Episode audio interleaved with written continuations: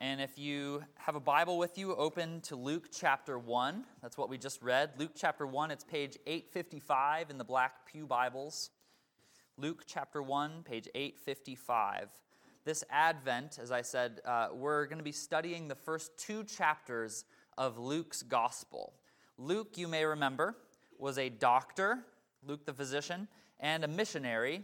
He traveled around with the Apostle Paul, and he compiled uh, all of the most reliable resources. A lot of scholars think that Luke had a Patreon uh, who not a Patreon like a podcaster, but a patron um, who gave him money to be able to spend his time compiling all the most reliable sources and eyewitnesses and testimonies uh, into what he calls an orderly account so that we might have certainty, his words. In other words, that we might have confidence that the gospel is actually true. So we're not up here preaching about like the Christian myth or something like that. Uh, this really happened. This is a historical uh, account of events that really happened uh, that were told to Luke, most likely by eyewitnesses. So, these first two chapters, Luke shows us the coming of Christ uh, through the eyes of the very first witnesses. Something is kind of stirring in the distance, and they're not sure what it is. That's what we're looking at throughout Advent. The, coming of Christ through the witnesses of Anna and Simeon and Mary and John the Baptist, Elizabeth, and this morning, Zechariah. So we'll pick up the text in verse 5. Verse 5 In the days of Herod, king of Judea, there was a priest named Zechariah of the division of Abijah. He had a wife from the daughters of Aaron, and her name was Elizabeth. And they were both righteous before God, walking blamelessly in all the commandments and statutes of the Lord. But they had no child because Elizabeth was barren, and both were advanced in years. So, immediately, Luke draws us into a hopeless situation. Zechariah and his wife are barren uh, they are unable to have children, and both are advanced in years. That's a polite way of saying they're too old to have a baby.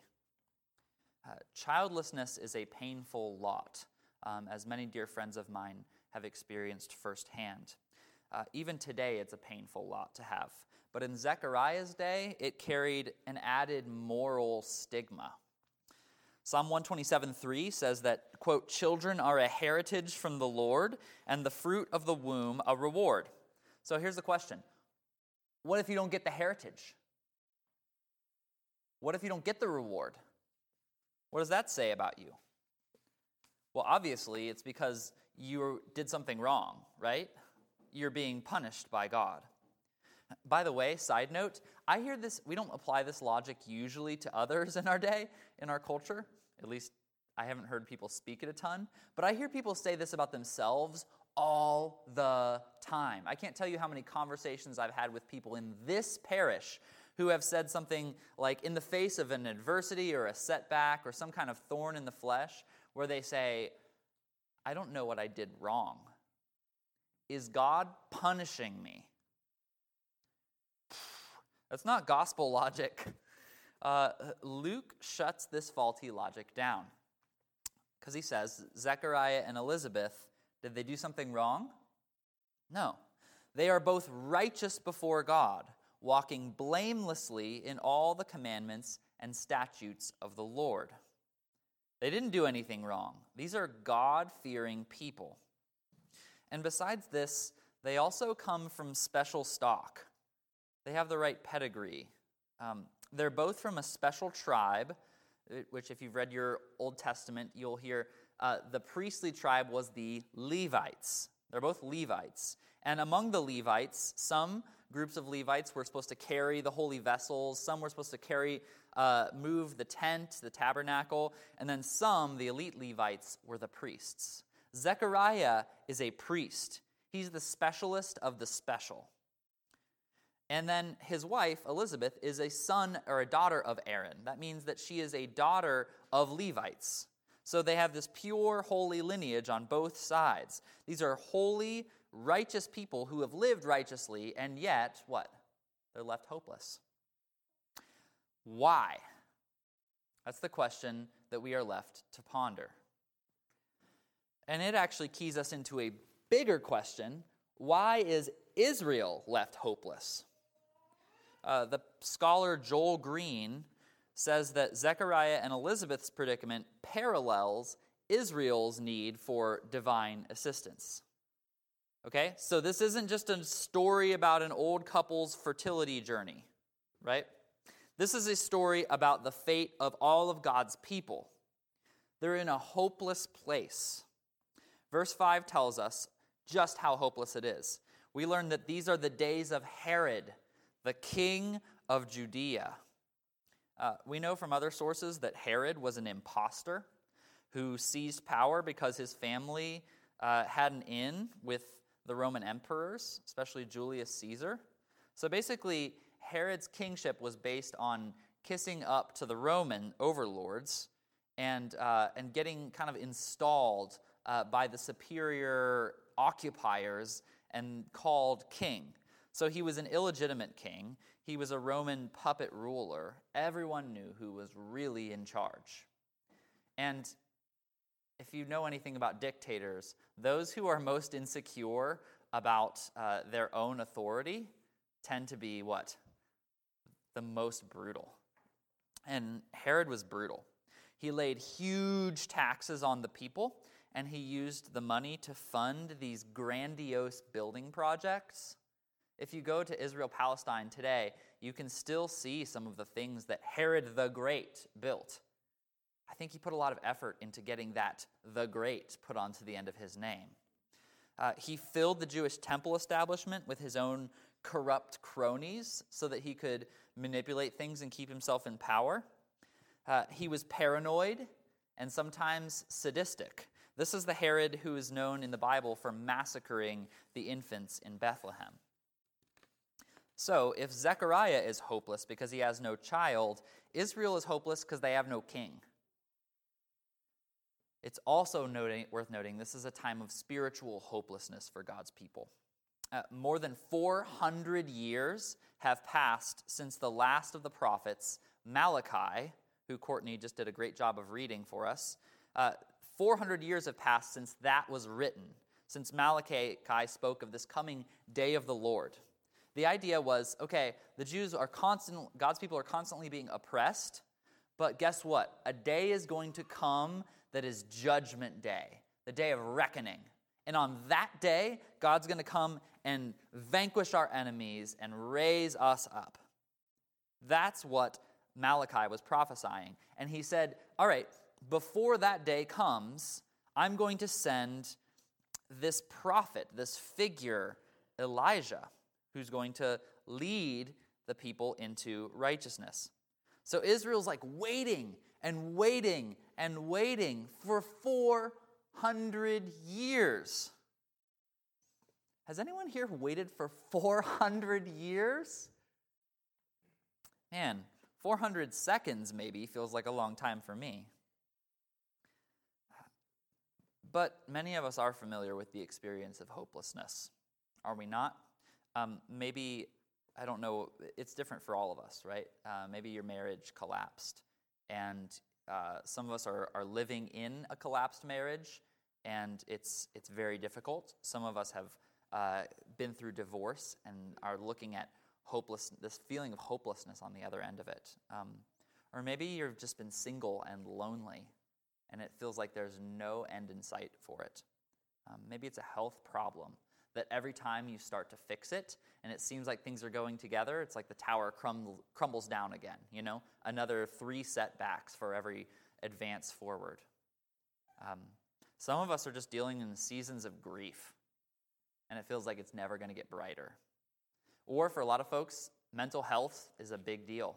Um, and depression and anxiety is like this thick cloud uh, we know what hopelessness is. It's part, of, it's part of being a sinner in a fallen world, right? Maybe you've prayed, Lord, where are you? Are you moving at all? Are you doing anything? Are you ever going to move? Ever. Well, Zechariah's story, and really the whole gospel, um, begins on the day that God moves. This is a fundamental Christian conviction. God is not an idea. He's not a deistic, like mechanistic clockmaker out in the sky who set things in motion and then left us all to ourselves. He moves here and now in this world, in our reality. So, Zechariah is on duty serving in the Jerusalem temple, and he's chosen by casting lots for the honor of offering incense in the holy place. There were so many priests back in his day that they were actually split into 24 different divisions um, or orders, and each order had two separate week long shifts every year. Uh, this was a rare honor then if you got called among your shift to go offer incense. Like that was a special thing. Maybe only a few times in a career someone would get to do that. So Zechariah goes into the holy place, right? It's either the morning sacrifice or the evening sacrifice. And uh, he goes in to offer incense in the overlap of heaven and earth.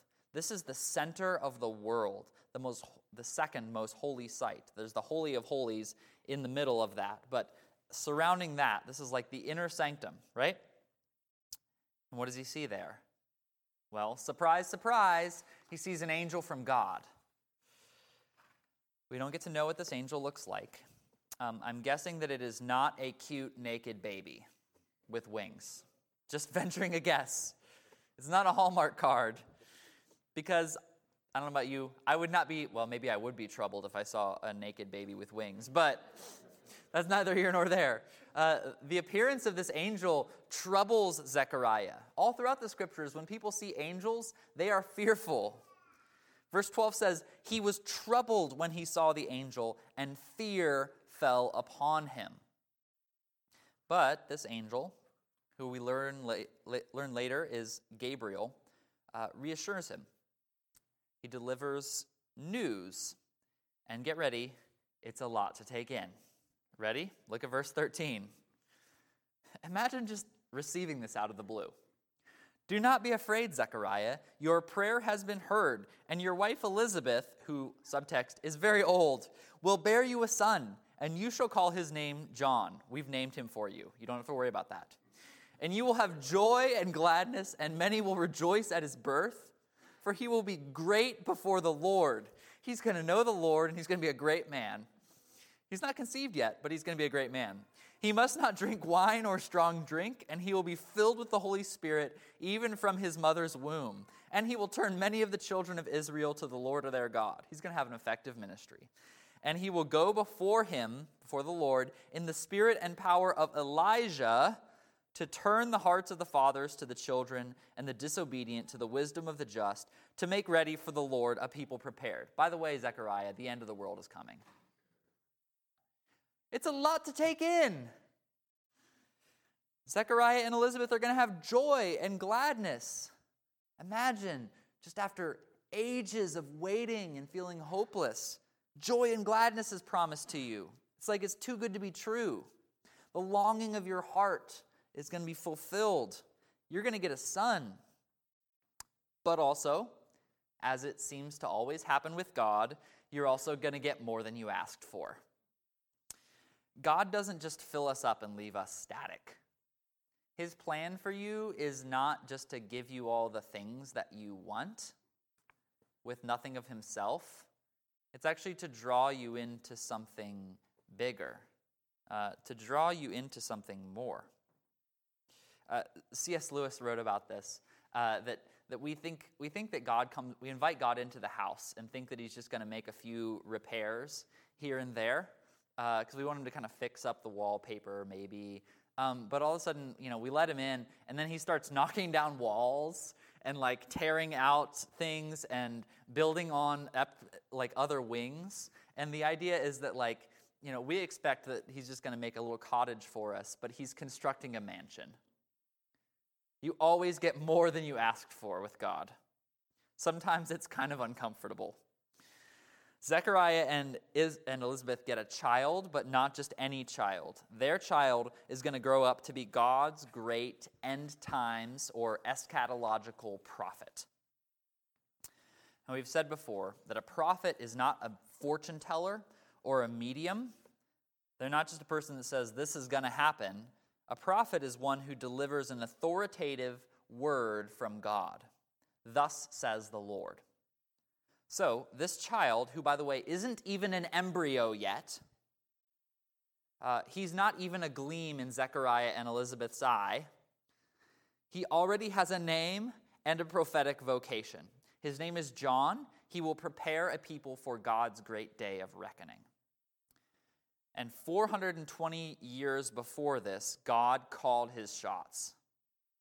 He said through the prophet Malachi that this was going to happen. John's life was predicted 400 years before his birth. Behold, I will send you Elijah the prophet before the great and awesome day of the Lord comes. That's John. And he will turn the hearts of the fathers to their children and the hearts of the children to their fathers, lest I come and strike the land with a decree of utter destruction. So it's kind of like if you're in a middle management firm and your department has been underperforming consistently for years because of your poor leadership. Uh, corporate is coming in in a year's time and they're going to perform some evaluations and they might make to have, have to make some cuts. But instead of just showing up and firing people, they send in coaching to help turn things around.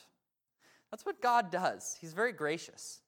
Before the end, he sends a prophet to lead people back to himself. He's much better than corporate America, friends. Um, that was the joke in my head. I don't know. Thank you. Uh, so here's the, th- the hard thing we know how this story turns out.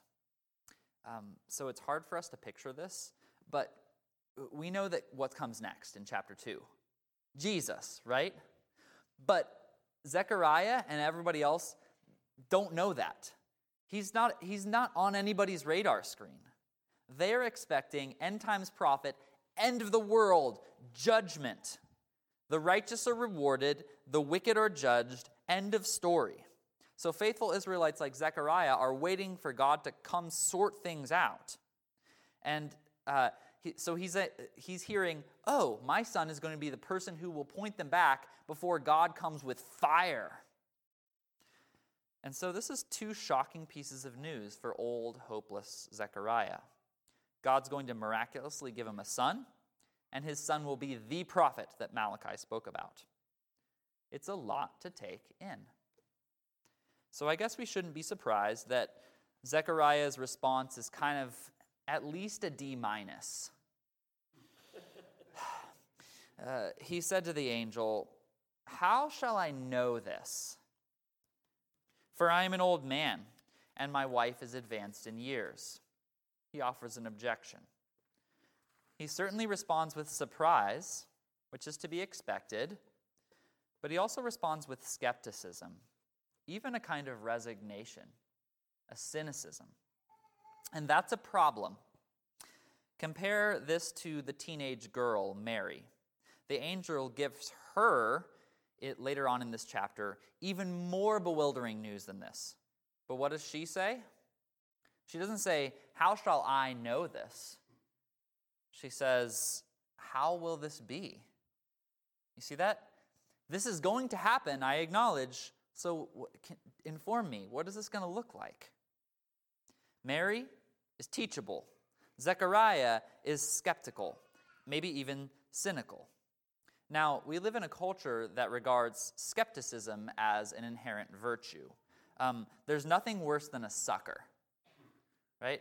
Nobody wants to be a sucker. We want to stand uh, back from claims. We don't want to be the person who's taken in by advertising because there are so many people trying to deceive us all the time. So we don't want to be taken in. We want to stand back from claims and commitments and be objective and have intellectual integrity to be able to say, I stand on my own two feet, thank you very much. I know what's really happening in the world. I'm not a sucker. But the scriptures suggest that skepticism is not a virtue. Um, it's actually a disguised form of pride. Um, we were made to, to respond in faith and trust when God moves. There's this relational hook, hooking into God's movement. And that is what faith is. And so that's Zechariah doesn't have that. And so the angel is so harsh with him. He says, I am Gabriel. I stand in the presence of God. I was sent to speak to you and bring you this good news. In other words, you're standing in the presence of an angel straight from the throne of heaven. And that's not sign enough for you? You want a sign? I'll give you a sign, Zechariah. Behold, you will be silent and unable to speak until the day that these things take place. Maybe that, this is why Elizabeth is rejoicing at the end of this passage. you did not believe my words, which will be fulfilled in their time. So Zechariah comes out mute. He's unable to speak. And everybody knows that he saw something in the holy place. Well, they don't know what. And Zechariah goes home with Elizabeth, to Elizabeth, and they become pregnant against all odds. And the episode ends with Elizabeth's grateful prayer Thus the Lord has done for me in the days when he looked on me to take away my reproach among the people. Um, now, it would be easy to make this into a sermon about faith. And I actually have done that before. I preached this text at another church once, and I talked about faith and how we need to be able to respond to God and trust God. Um, be a Mary, be an Elizabeth, don't be a Zechariah. Don't blind yourself with cynicism and hopelessness. Don't give in to despair. Have faith and trust. It's in the text, right? Here's the problem um, Zechariah's lack of faith is a very compelling and interesting side point in this text. Um, it is, it's, it's a side point at best, though. It is not the main focus of the passage. The overwhelming focus of the passage is God. it's God's sovereign purpose and movement. No one can compel him or coerce him or manipulate him or thwart him or get in his way. He moves to turn hopelessness into joy because that is what he is designed to do. That's what he decided he's going to do. He creates John, he gives him a name and a vocation, and he's not resting upon whether Elizabeth and Zechariah are able to have a baby and get their biology sorted out somehow. He's not waiting on that. This is not a text about what people do or fail to do. Zechariah responds with faithlessness and skepticism, and God says, Oh, I guess I'll use somebody else. Not interested in you anymore. I cast you out. No. He gets a son, a childlike discipline, but guess what? God uses him anyways. He uses him anyways. This is what, what God does in and through, and sometimes in spite of people when the time is just right, God appoints a prophet to prepare the people for the day of the Lord. And when the time is just right, God decides that he is going to come, and instead of executing his wrath, he becomes executed. He flips the script. Instead of coming in great judgment, he comes in great humility and is himself judged.